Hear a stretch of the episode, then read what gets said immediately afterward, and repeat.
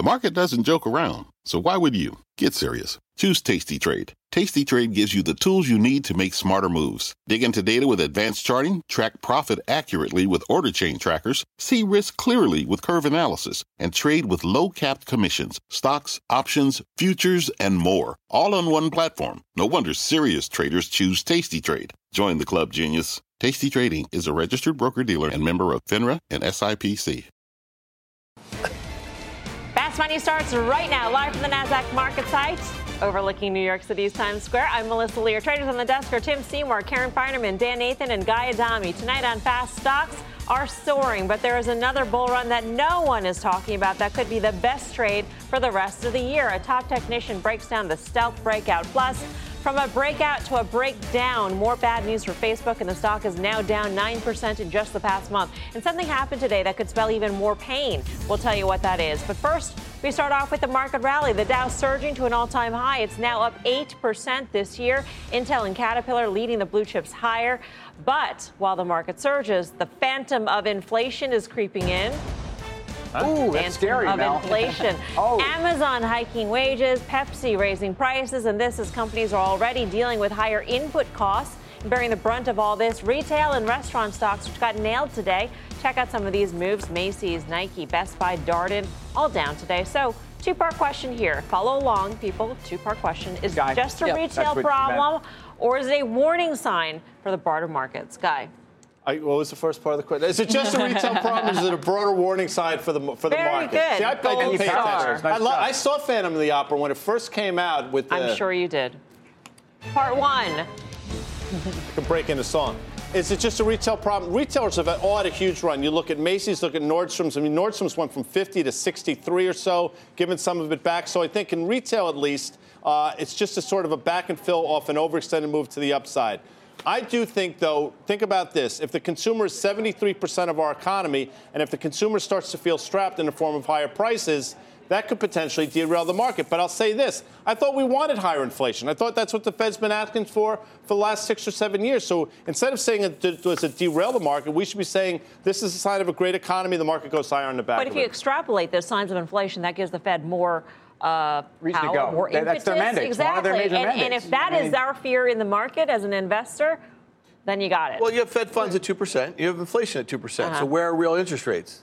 Still at zero, okay? I mean, that's really the issue, right? So if the Fed really gets on their horse, they're going to raise in December, and then they kind of affirm the fact that they're going to raise three times in December. That's the question. How does the market deal with that? So as far as the wage inflation is concerned, we also know that real wages adjusted for inflation aren't really rising right. So if you take it all back around and say if there's not more money that the consumer has to spend at retailers, but retailers' expenses are going up in the form of higher wages, then you get into a margin situation, which is tough for the retail stocks. Higher wages and also the impact of tariffs. I mean, if they have to pay higher prices because of tariffs, right, they will either pass that cost on to the consumer right. or, or, they will eat, eat that cost. Right. Same thing with wages. They'll pass that on or they'll eat that cost. Uh-huh. Two things to contend with. So I think though, what we're seeing higher wages, right? Okay, so that's putting pressure on retailers who have labor as one of their line items in their income statement, but we haven't seen them yet see whether they have any pricing power. That hasn't started yet, particularly in restaurants. They've been hesitant to raise prices, but I think we're going to start seeing that. And I think that obviously adds to an inflationary sort of spiral upward. I'm not so infra- afraid of a general trajectory of inflation upward.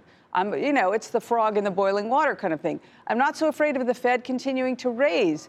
If they raise next time and then they talk about three raises, I'm not so afraid of that. As long as the frog so is the in the water the, as right. it is boiling, as opposed to tossing the frog in once the water has boiled. Exactly. It's two different scenarios. Yes. Oh, see. Animal lovers, please don't email us. We understand this is just a It's metaphor. If I was Just a like Guy and I metaphor. to start the show with that metaphor, I would not have known how to play the game either. I don't know about the frog and the water. Um, but what I do know is that you know Europe printed 4.2 on CPI. They have inflation around the world, and we're probably getting in here. The one thing about these trade tariffs, folks, is you haven't seen one iota of trade tariff in anything you buy yet.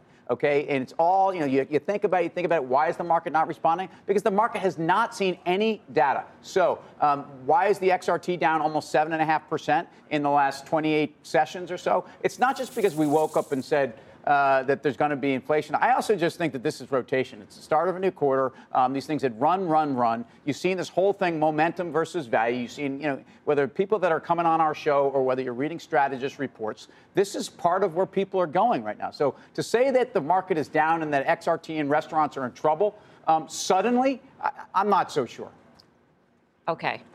At the same time, I mean, is this the reason to rotate out of consumer discretionary, out of retail, because of the whiffs of inflation that we are getting? To Tim's point, we haven't really seen the impact of the tariffs on anything that we buy yet, but it is coming, and we might in fact have tariffs on every single item that we bring in from China. So at that point, does that mean not not only is retail an outperforming sector compared to broader markets, but is this another reason to sell? I think so. In terms of retailers, yes. I mean, if you look, retailers over, for example, I mentioned Nordstrom's, I'll mention it again. You've had basically upper left to the lower right. The stock has been going down over the last five or six years. However, within that time frame, you've seen moves to the upside of significant proportion, and I think that's what we saw over the last couple weeks or so. Now it's starting to give it back. I think they will continue to give these these moves to the upside back until we get back into the earnings releases in three or so weeks. So I do think yes, you sell the retailers well, let me, here. Let me just push back. So we have this wage increase now.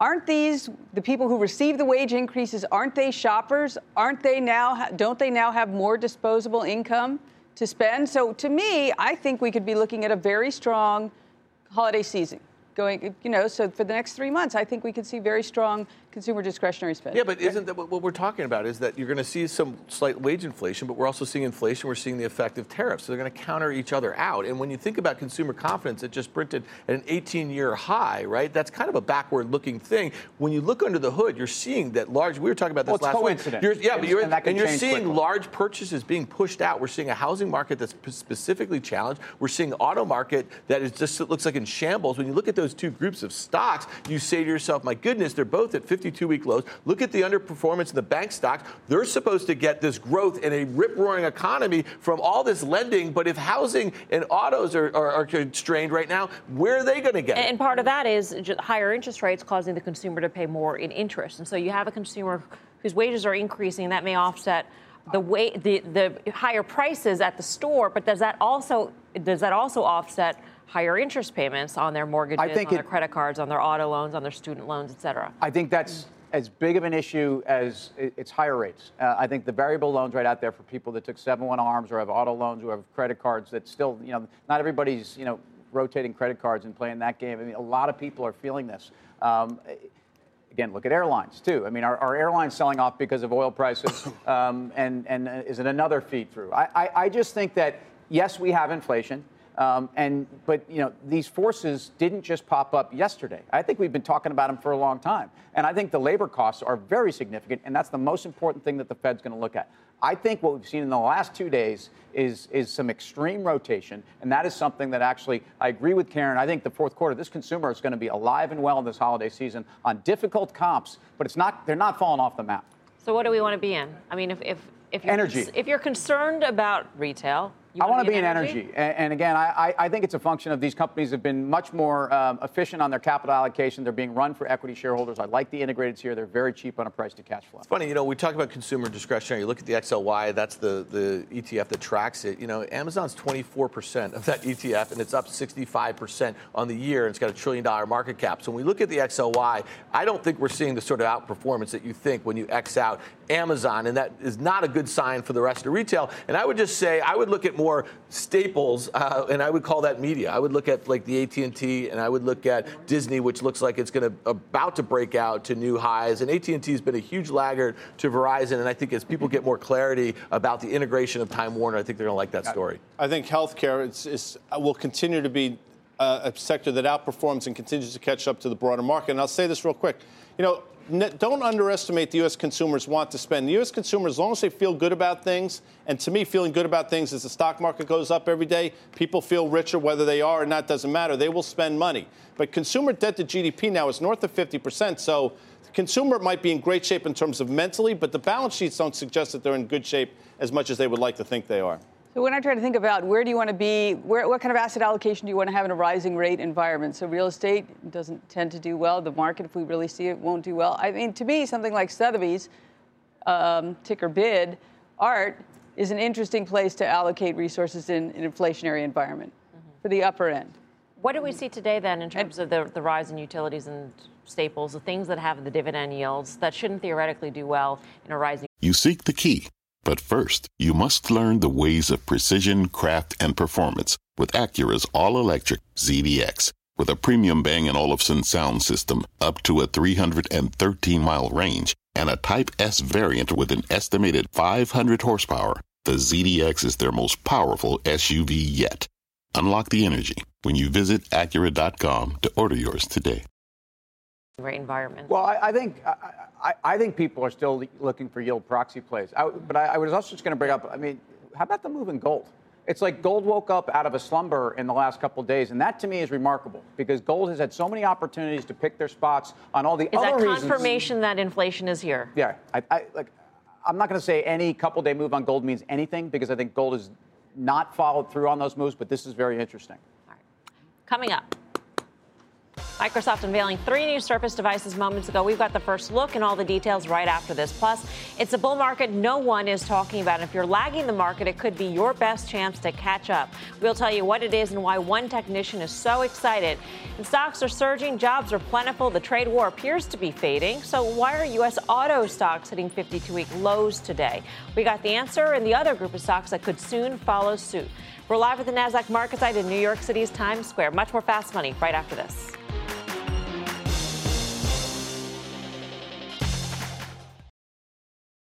Welcome back to Fast Money. We've got a news alert on Microsoft unveiling three new devices. Let's get to Josh Lipton in San Francisco with the details. Hi, Josh.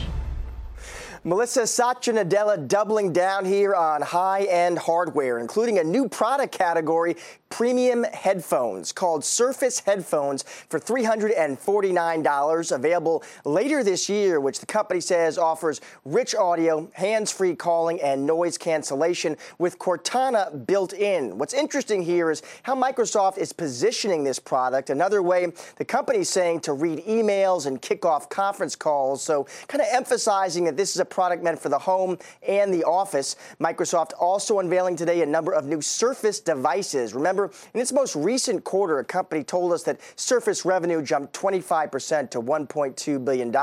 Now we have Surface Pro 6. That's going to start at $899, where Microsoft is competing there with Apple's iPad Pro and detachables from HP and Dell. There's also Surface Laptop 2 starting at $999 and Surface Studio 2 starting at $3,499. Tech analyst Patrick Moorhead says this isn't just about selling hardware, though. It's also about the company highlighting its software and services from Windows 10, the next version of which was announced today, to Office 365. In fact, a new service Microsoft just introduced points to that strategy. It's called Surface All Access, the option of paying monthly for the Surface product of your choice, starting at $24.99 per month, complete with Office 365 subscription. For much more on all this news, be sure to check out Jon Big interview tomorrow with Microsoft's Yusuf Mehdi. That's going to be on Squawk on the Street.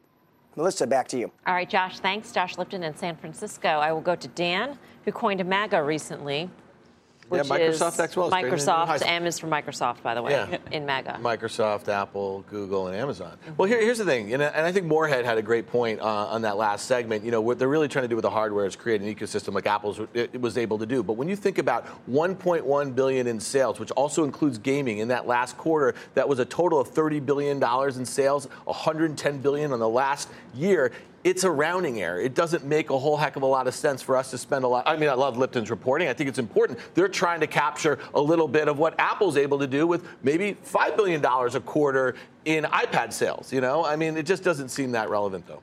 The knock on Microsoft has been incorrectly has been valuation. Trades, I think, close to 24 times next year's numbers. But then you look at their margins. I mean, their margins are hanging in there. They're actually getting better. 34% operating margins last quarter. There's a 34 and a half. She was looking for 32.9. So as long as margins continue to improve, I don't think you really look at valuation. I think the stock continues to go higher. I'm with Dan on his the MAGA thing. You should get hats made. Ma- well, what would be a good right. color for that? Red, Blue. obviously.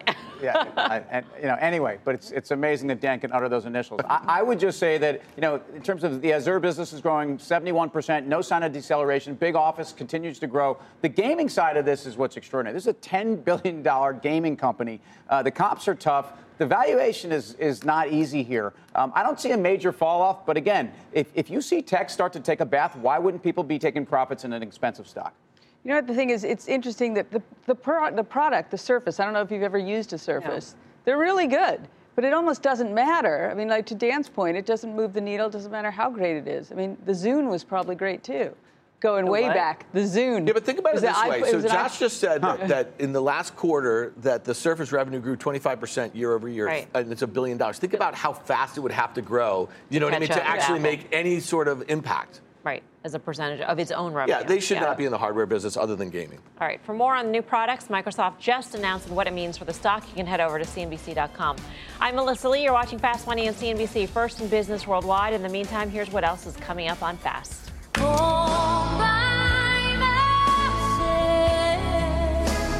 It's been a tough month and year for Facebook investors. And something happened today that could lead to even more pain. We will explain. Plus, it is the bull market no one is talking about. But it could be your best trade heading into the fourth quarter. We'll tell you what it is Every day, thousands of Comcast engineers and technologists put people at the heart of everything they create, like Oluseyi, a Comcast engineer who grew up bonding with his dad over sports. This inspired him and his team to create AI Highlights technology that uses AI and machine learning to detect the major plays in a sporting event, so millions of fans have a way of catching up on their favorite sports. Learn more at ComcastCorporation.com. Wouldn't it be great to have all your investment and retirement accounts in one place? Yahoo Finance, our sponsor today, makes it easy. I use it to put my investment account and 401k accounts into one hub and get expert tips that help me confidently manage my money. For more than 25 years, Yahoo Finance has been the brand behind every great investor. Whether you're a seasoned investor or are looking for that extra guidance, Yahoo Finance gives you all the tools and data you need in one place. They're the number one finance destination, producing a holistic look at the financial news cycle, including breaking news, original editorial perspectives, analyst ratings, independent research, customizable charts, and so much more. Securely link your brokerage accounts for a unified view of your wealth, including 401k and other investments. A comprehensive perspective is what sets apart great investors, and it's how Yahoo Finance ensures you have the insight to look at your wealth in its entirety. For comprehensive financial news and analysis, visit the brand behind every great investor, yahoofinance.com, the number one financial destination, yahoofinance.com. That's yahoofinance.com. when Fast Money returns. Welcome back to Fast Money. While investors have been cashing in on new highs here in the U.S., there's been another major bull market run that you might have missed. Bob Pisani is at the NYSE to break it all down for us. Hi, Bob. Hello, Melissa. Good to see you. You know, Japan's blue chip Nikkei 225 stock average soared to its highest level in almost 27 years. Good heavens. What's going on here? Well, look, first and most importantly, the domestic economy in Japan is showing more signs of life, and that's translating into higher corporate profits. That's the number one story here. Now, you can see that in the performance of consumer names, domestic names like Takara Holdings. They own beverages and food and printing and medical supplies. It's up 55% in a month, a month. Family Mart, Japan's second largest convenience store franchise. That's after 7 Eleven. They're up 24% in the last month. Soy sauce giant Kikkoman, everybody knows them, they're up 19% in a month. Now, then there's the exporters. You have a stronger U.S. economy and you have a weaker currency. So the yen is near its lowest level against the dollar in almost a year. That makes exports more profitable. So look, conglomerates like Mitsubishi's up 13% in a month. Sony even up 8%. Even the beaten up auto stocks, terrible year for them. Honda, Toyota, they've come off of their lows in the last month. Also, remember that as part of its stimulus program, the Bank of Japan has been buying Japanese stocks through ETFs. So the state itself has been a regular buyer of stocks for a while now. Now, still, I, I encourage you, don't get too excited about this. The Nikkei is still only up 6% this year. It's notably underperforming the S&P. It's up about 9%. And while all this sounds wonderful to say, oh, it's a 27-year high in the Nikkei, The Nikkei hit its all time high in 1989. It is still 40% below that historic high. Talk about a lost three decades. Japan has still not recovered from the stock and real estate bubble that burst in 1990. The big issue is this will the average Japanese household, which has bought bonds but not much stock in the last 30 years, will that average household finally sit up, take notice of these new highs, and really get a rally going, maybe back to those 1989 highs? That's what I can't answer, though. Back to you, Melissa. All right, Bob, thanks. Bob Pisani at the New York Stock Exchange. Tim, is there a fundamental story behind this recent pickup? There definitely is. First of all, earnings revisions continue to get better. It, it trades probably 20% cheap to Europe, which trades 20% cheap to the S&P. So valuation-wise, if you're looking at the big markets and the underperformance, even though right 6% relative to the S&P makes a lot of sense. Also, just the whole approach to capital allocation and what they're doing in terms of paying out higher dividends and giving that back to investors. You have to watch the yen though, because if the yen starts to appreciate, I think you're going to see a lot of pressure in Japan. But right now, the yen's been slowly weakening against the dollar. Again, but it's central banks overstepping their bound. I mean, but should the Bank of Japan be buying securities? I mean, that's really what it comes down to. I mean, when Everybody it- else is. Yeah, but when does it stop, though? I guess is the question. And how does it end well? Yields I mean, are backing up in Japan. I mean, that, that, if anything, might be. See, it's kind of the good news and the bad news, right? Because Japan wants to see a little bit of inflation. That's what Abe's trying to do with throwing everything in the kitchen sink. And yields have started to move. But you're, So then you're why right. buy shares if yields are starting to move? Isn't that just sort of Wouldn't fuel you- in the if- fire? well, wouldn't you buy more stocks if you think bonds are starting to back up? If you're the if you're if you're the government, If I'm the government, right? what's my question? Sorry. Well, if you're looking to if you're looking to stoke the flames, right? At some point, you want to pull back. You're saying not yet. Yeah, look. I, I think the I think they want to see a lot more inflation than what they have right now. But I, I do think that uh, the move in Japanese yields, JGB yields, is also something people should be watching. It's a big part of the global dynamic. Tim seems a little defensive here. I mean, are you I'm short? always Are you defensive. short the man. I Nikkei mean, here? by the way, it takes one to know one. Yeah, I mean, well, I'll tell you I mean- Are you long Japan in any way? Um, Stocks? I, So I you're own, say I own you're a couple Japanese banks, Yeah. and I own some exporters that have a lot of exposure to Japan. You're the puppet. What are you What's going about? on here? What's happening? It's like a big side had conversation. Karen that Adler nobody else moment. is. I'm just sitting here minding my own Share it with the rest of the world here, but anyway, um, we're going to move on. For more on Japan's amazing run, let's go off the charts with Chris Verone of Strategas Research Partners to break it all down. Chris, what are you looking at? Hey, Melissa, how are you? Uh, yeah, we agree. I think this is the strongest bull market out there that's not being talked about. We brought along a couple charts. Here's Nikkei uh, over the last couple of years. Let's remember, Japan's basically been consolidating for much of the year, getting up through 24,000 recently. Really important breakout. And we put it in context of the last couple years. We had this great little uptrend. And then internally, every time we get an expansion in new highs, the rally continues. We had about 40% of the Nikkei make a three month high uh, this week. That is a bullish internal signal. But let's put it in context of the longer term picture here. This is Japan over the last 30 plus years. As we know, peaked in uh, 1989 at 39,000, bottomed in 2009 at 7,000, and we have this massive 20 year base. Every rally the last 30 years failed at lower highs, except these last two. We now have higher highs. This is a major change of trend. And then I think importantly, when we consider Japan versus rest of world, this is Nikkei versus rest of world ex-US, making multi-year relative price highs. So you're getting paid in absolute terms and you're getting paid in relative terms. How does this rank relative to some other markets here? Well, as we mentioned, we have S&P up here 9% year to date, but Japan now up 7, catching up.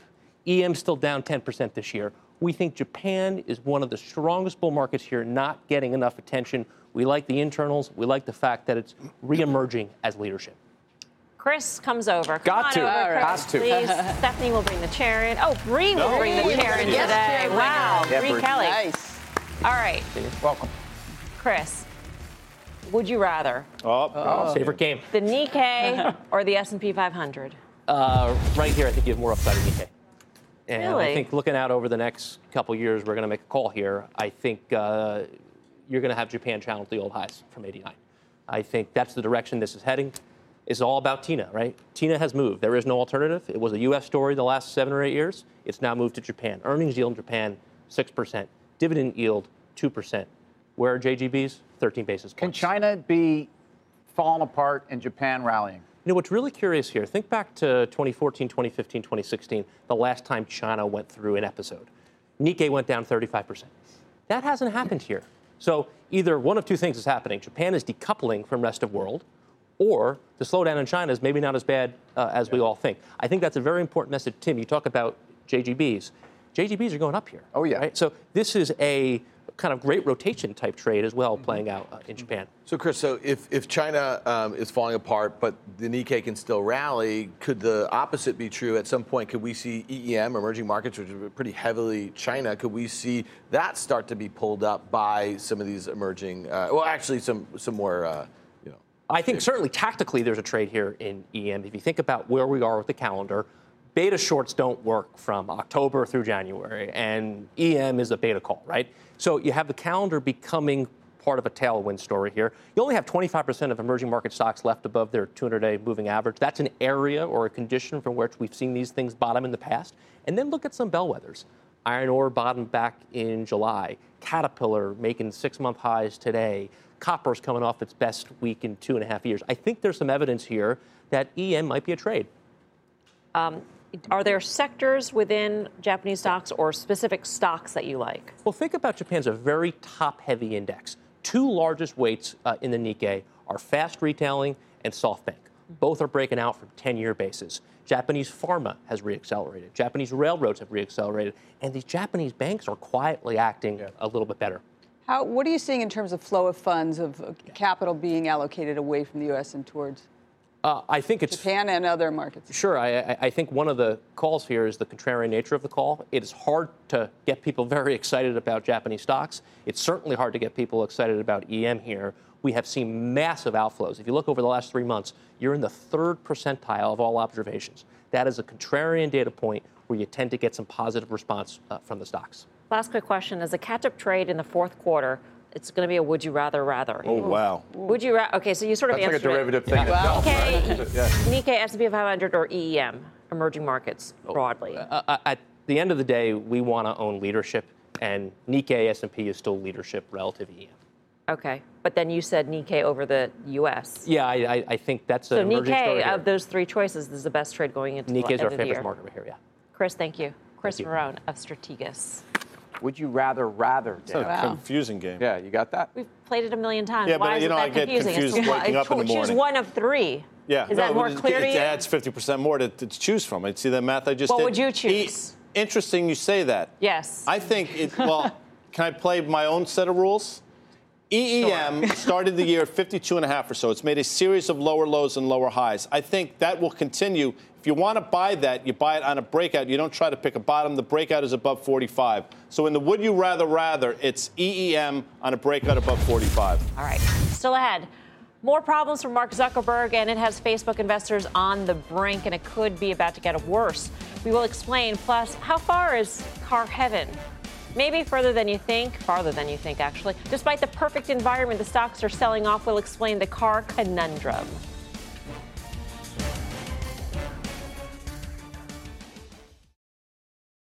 Welcome back to Fast Money. There's a changing of the guard brewing in the digital ad space that could signal trouble for some of the big tech giants. Amazon and AT&T growing their footing in their ad space, gradually gaining in on the likes of Facebook and Google as they face scrutiny from DC lawmakers. Julia Boorstin's at the annual New York Ad Week with more on the story. Hey, Julia. Melissa, with Facebook here apologizing for the latest in its string of stumbles, agencies and brands here at Advertising Week are looking at other ways to reach consumers. Amazon, projected by eMarketer to become the third largest digital ad platform this year, behind Facebook and Google, it's reportedly working on a free ad supported video service that it could announce this week. Now, Amazon is one of the new options in focus for the CEO of ad conglomerate IPG. Amazon obviously is a critical new player in the business. Uh, Hulu, Spotify, Amazon Prime these are all ways to communicate with the consumer that's other than Facebook and Google. And frankly, uh, we view that as a positive in that we have options to present uh, our clients with in terms of how they reach the consumer. Another alternative to Facebook and Google, which dominate 58% of U.S. digital ad dollars, Xandr. That's AT&T's newly launched ad tech company. It's here boasting its premium brand safe content, and it's reached 170 million direct to consumer relationships. Xandr is an important step for AT&T, bringing together exactly what Randall Stephenson said when they made the acquisition of Time Warner, now Warner Media. It was in part about uh, advanced advertising analytics and advanced advertising opportunities. In response to digital options from content companies, Facebook and Google are offering more premium content options to reassure advertisers about their brand safety that they won't be placed next to fake news. Melissa, back over to you. All right, Julia, thanks. Julia Boorstin from Adweek here in New York City. And among the old guard names Julia had mentioned there, none is in hotter water than Facebook. In the past year, the social media giant has faced a seemingly never ending road of controversy from fake ads linked to Russia to just this week when the company announced that about 50 million ad ac- uh, accounts, excuse me, have been affected by a security breach. The stock itself down about 6% from a year ago. So what's wrong with Facebook? Can they fix their problems at this point? Karen, you've been a shareholder, you've been holding on, you see value in the stock. At what point do you say, you know what? The shoes keep dropping. Yeah, probably around the low right before he went to uh, the Hill uh, to testify. I mean, for me, at some point you just say, all right, I'm willing to, you know, have it down X percent, and that's all I'm going to lose in it. Now, maybe I'll end up buying puts. It's clearly been disappointing. Tim's been all over it to right correctly to the downside.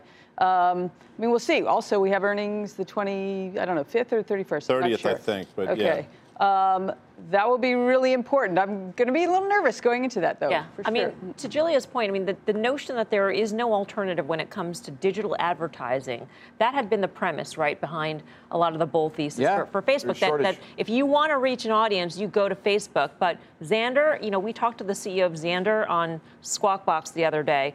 He was saying that you can we could be neighbors we could be watching the same channel and the way they have the ads program it's so specific according to our interests and our needs that we could be seeing different ads during the same program that's how tailored their, their offering is. But that gets to the point. Maybe there are alternatives. Well, a huge alternative has been Amazon. So I think about five years ago, I think like, I don't know, disproportionate amount of Amazon purchases came through Google searches, that sort of thing. Now, 50% of items bought on Amazon are coming through their own searches. That gives them the opportunity to place ads, right, from all these merchants um, and sellers on there. So when you think about it, you know, Amazon's really in the catbird seat. They've just xed out Twitter and Snapchat were supposed to be these emerging platforms, right, for digital ads in a growing bucket. I think you probably see Amazon make an acquisition there. And this could be Snap trading at all-time lows. Uh, you know, they're going to have 1.1 billion dollars in sales this year, and they'll lose 700 million dollars to achieve that. I'll bet you Amazon could figure well, out some other ways to monetize. So, I, as you all know, I think about this stuff a little bit differently. Amazon is a company that uses technology and data to actually sell us stuff and, and improve our experience. I think that's okay. Facebook, we know, is a data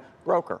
And so my point simply is good governance of folks that handle your data and, and, and, IT effectively will produce good shareholder returns. So I'm thinking about this as an investor only. I'm thinking about this as what kind of multiple do I put on a company that, you know, in addition to the fact that margins are going to shrink for the guys that are selling your data. It's just that's just, be, because of that. Is this back to Facebook? You're saying that you're worried about their margins? Yes. Oh, okay. So, so I think that at this point, I know you've been writing a lot about this online. I, have been, doing, I've been writing some stories. but, but, at this point, I, I, you know, it's, it's kind of interesting. I think your point about the lows from March when Zuckerberg was on the hill, they haven't been breached yet, and yet estimates have come down fairly dramatically. The company is guided down. I'm not making like a pound the table situation here, but if they get through this next earnings report and the guidance is what it is, and the stock really doesn't break 150, I think it's okay at 20, 20 times forward. They're expected still to grow sales 30% a year, even if margins come in a bit. I think investors are fully expecting that right now. Just to push back, though, when you say uh, Facebook is a data broker and that separates them,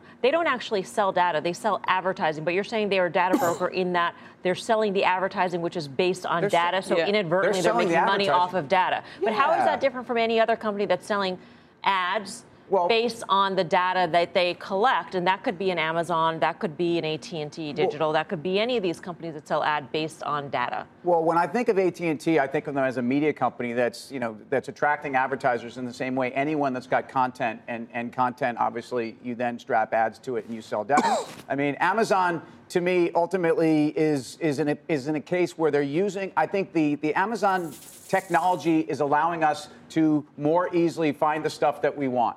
Um, I think ultimately advertisers are attached to that, but that's a derivative away. Whereas, you know, Apple has this great technology and this cool stuff that just makes us feel better about the products we use. I don't think they're under the same pressure. But again, I think this is about how shareholders need to understand how management is acting in their behalf or not. To Dan's point, at some point valuation will matter. But we had Carter Braxton Worth on this show, Fast Money, on Friday, if you recall, good looking guy in the corner wearing a jacket. And we asked him if he thought it would breach the levels we saw in March. And he said, yes, I agree. I think there's a real good chance it prints 150. And that's been my premise all along. I never thought it should have gone from 155 to 207 in the first place. But here we are. So Price action suggests it continues to move lower, but I think into earnings on the 30th, you got to take a shot on the long side. All right, still ahead. Stitch Fix is unraveling. The stock getting slammed today, and it could be bad news for another group of stocks. We will explain. Plus, auto stocks are taking a hit despite these names riding in the perfect environment. So, what's gone wrong? And are these stocks the ultimate value trade or value trap? We'll break it all down right after this break. Much more fast money right after this.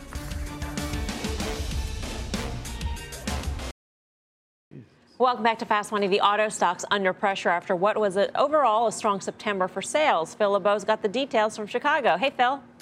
Hey, Melissa, it was a strong September in terms of the overall sales rate, which is going to be above 17 million, but compared to September of last year, where there was that post Hurricane Harvey rebound in sales, everything looks down relatively speaking year over year. Take a look at the major automakers for September. Only Fiat Chrysler posting positive sales. Again, Toyota, Ford, and Honda. Remember, they're in comparison with just a, a monster bubble September from last year. As for General Motors, it reported third quarter sales. Remember, it no longer does monthly sales, and for the third quarter, sales were down 11.1%.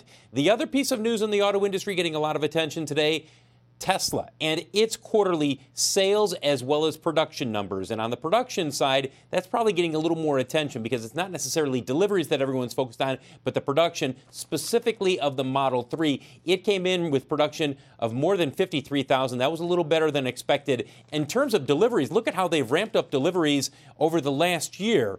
So when you take a look at shares of Tesla and the Model 3, and it continues to get a lot of attention, also keep in mind that the company said today, Melissa, they are getting hurt by the tariffs in China being put on American built vehicles that are exported to China. That tariff is 40%. It used to be 25, now it's 40%. And as a result, they're hoping to expedite funding and construction of a plant. But Melissa, that, that takes minimum, minimum 24 months if you're going to build one of those out there. So, in terms of the delivery numbers, Phil, would those reflect at all the impact of that tariff in terms of cars manufactured here that are shipped to China, or has, is that the next quarter? I think we'd likely see more of an impact next quarter, though I'm trying to remember exactly when in the third quarter that went through. Remember, there were quite a few that were in transit over right. to China, and so I think we'd see a bigger impact in the next quarter. All right. Phil, thanks. Phil LeBeau in Chicago for us. Um, you know, it really should be car heaven out there, you would think. The perfect backdrop for the autos. Consumer confidence is raging. There's high employment and, of course, a flourishing economy. So, why are auto stocks stalled out? Just how far away is car heaven? Tim. Well, I tell you what, I, I don't know. Um, I, have been long GM for on and off, but I've traded around a bit. But I've had a core position for a couple years. I got rid of Ford. GM right now trades at five times 2019. If they make 675 a share, they've already reaffirmed 2018. I think they have exposure to EV. I think they have exposure to robo taxis. I like the management. I stay long. I mean, I agree, but in the same position, I've been. I stay long. I've been okay. in it a long time. It hasn't worked. I've lost money. It trades cheaply. What else did you say? Do you guys All ever sell stocks when you're wrong? I mean, or What's you just, ah, just yes, ride them the whole way down to zero? Well, uh, this one, I, if you wait long enough at Ford, you may be at zero soon. I, I, I don't have Ford. I like GM. Yeah, about GM but, you know, at the rate that it's going. Come on. Look, Ooh. I oh. think the stocks, it's, it's oh. fascinating to me because clearly it's a cyclical business. We've passed peak auto. We've passed it for some time. That's been built into these stocks for a while. Yeah. This level of actually, this SAR is pretty good, better than I thought it, that it would be. So, and yet, this multiple. It's not like I mean. This is this is about the consumer, and you know when you think about it, guys said seventy-three percent of our GDP is consumer. When you look at what happened in the retails and the XRT, I, I, thought you were done. You, uh, you, you, let me put finish. a little button on it. I think what happened oh. was that with that earlier SAR, that was sort of you know how it, uh, we talked about the average age of cars getting longer and longer, mm-hmm. and so there was that quick demand to, and that lowered that average age, and I think maybe there's just going to be a little longer. So we're still in the cycle where the replacement cycle has not hit. No, no, no. I think that that was pushed forward. Oh, okay. It doesn't matter. It's a waste of time. I mean, these the U.S. auto. It doesn't matter. I mean, like like we've hit peak autos. They're cyclical, like you said. Now start focusing on the other things that are cyclical. We know that housing is. We know that lending is. Right. So we have those three groups, and then we know that retail can be. So the fact that everybody and the But president's hold on, tweeting you, about you this make it consumer sound like sentiment- the autos are the first domino to fall for What something I'm that's, saying- you know, an economy that's about to fall out of bed. feel, it, it, it could. That's what you're it could- saying. it could feel like that. It really could. That's Do you remember yesterday? Just Do I yesterday. remember? Yes, yes, I do. yesterday. I'm- hope I'm- you I'm remember. old, but but I'm this not that old. particular moment in yesterday's show when Karen went to the plasma and Yeah, did a Venn diagram, Oh, value nice. trade or value trap. Uh-huh. Let's apply this Guy, to did you General understand that? Motors. No, I don't. I can't spell Venn, but I can probably play this game.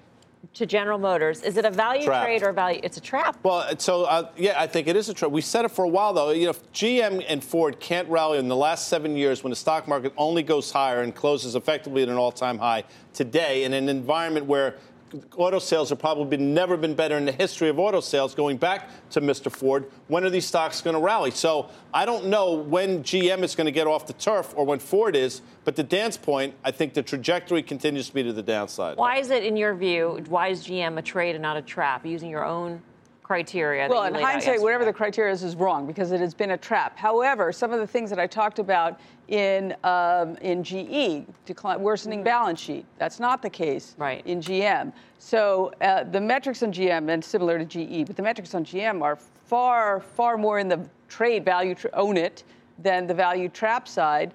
Um, uh, and I think this is the. I like the management. They have good management in place. They've been doing the right things. Uh, so, and GE, you can't say that at all.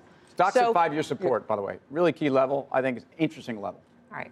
And coming up, we let's uh, check out the Cramer cam. That's Jim. Take a look at him gearing up for Mad Money tonight. He's laying out exactly what GE's new CEO needs to do to get the company back on track. That is tonight at 6 p.m. In the meantime, Stitch Fix having its worst day ever following an earnings report, and uh, traders are betting on even more pain ahead for the stock. We will explain. We are live from the Nasdaq market site in Times Square. More fast money straight ahead.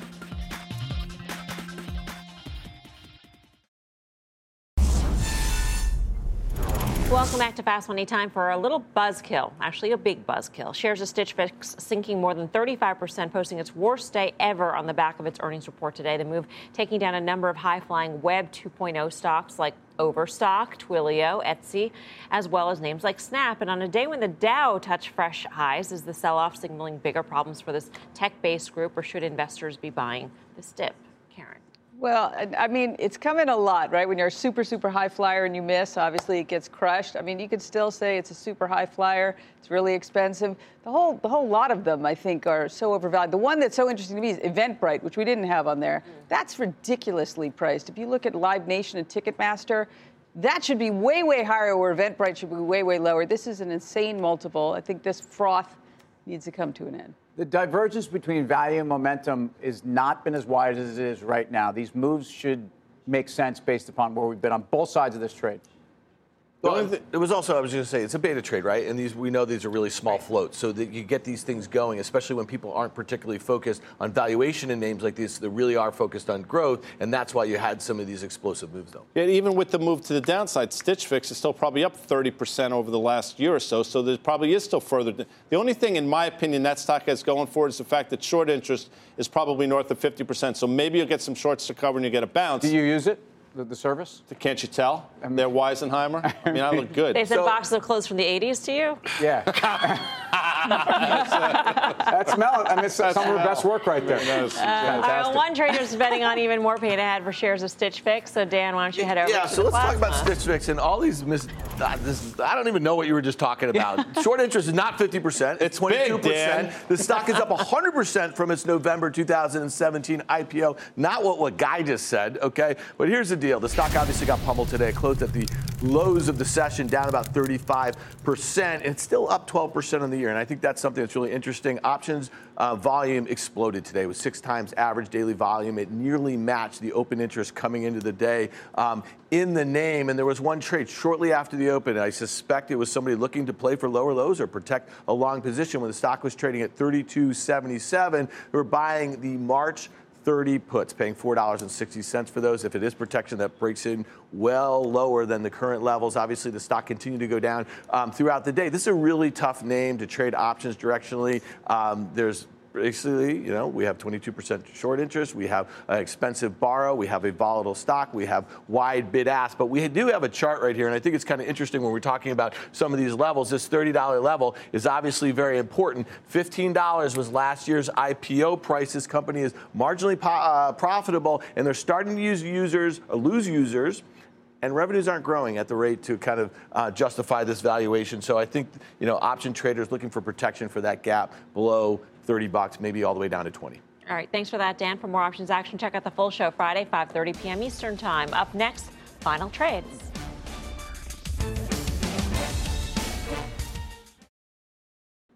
Welcome back to Fast. And Guy's got a special guest. I do have a special guest. I've been chosen to be on the national board of Big Brothers Big Sisters. It's a huge honor. I'm here with the CEO, Pam Iorio. Here's the question, Pam. Yes. We've all had mentors. Speak to the people. Why is mentoring young people so important in the United States? Well, everyone needs a, a person in their court. And for over 100 years, Big Brothers Big Sisters has been providing a one to one mentor for young people. And this week, we have rebranded Big Brothers Big Sisters all across the country. We're in all 50 states, 270 agency, uh, uh, doing incredible work with young people. And our new, more urgent message about the need for us to defend the potential of young people all across the United States through one to one mentoring. Big Brothers Big Sisters is really prepared now to make more of an impact than ever before. It's amazing. You know, I'm honored to be in, and just real quick, I'll say this. Doesn't cost you anything to be a mentor. It's time well spent. You'll get more out of it than your little will. I encourage everybody to go to the website. Pam's doing an amazing job, and thanks for having her on. Thank, you for having me. Thank you both for your work. Thank you. Uh, final trades time, Tim. Uh, forget GM. I'm a buyer of Pam and Big Brothers Big Sisters. Oh, and Karen. I still like Alphabet. Dan. Uh, XRT, I think we're just getting started to the downside on retail. Guy Adami. You know, Dan was a big brother back in the day. So for all you naysayers of Dan Nathan out there, he's a good Guy. person. All million He's the you. best. And you should check out the website. Pam's doing an amazing job. Xilinx, Melms. All right, that does job. for us here on Fast. Where- See you back here tomorrow at 5 for more. Meantime, Mad Money with Jim Cramer starts right now.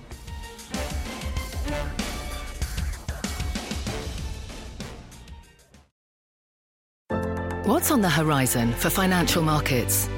At PGIM, it's a question that over 1,400 investment professionals relentlessly research in pursuit of your long term goals.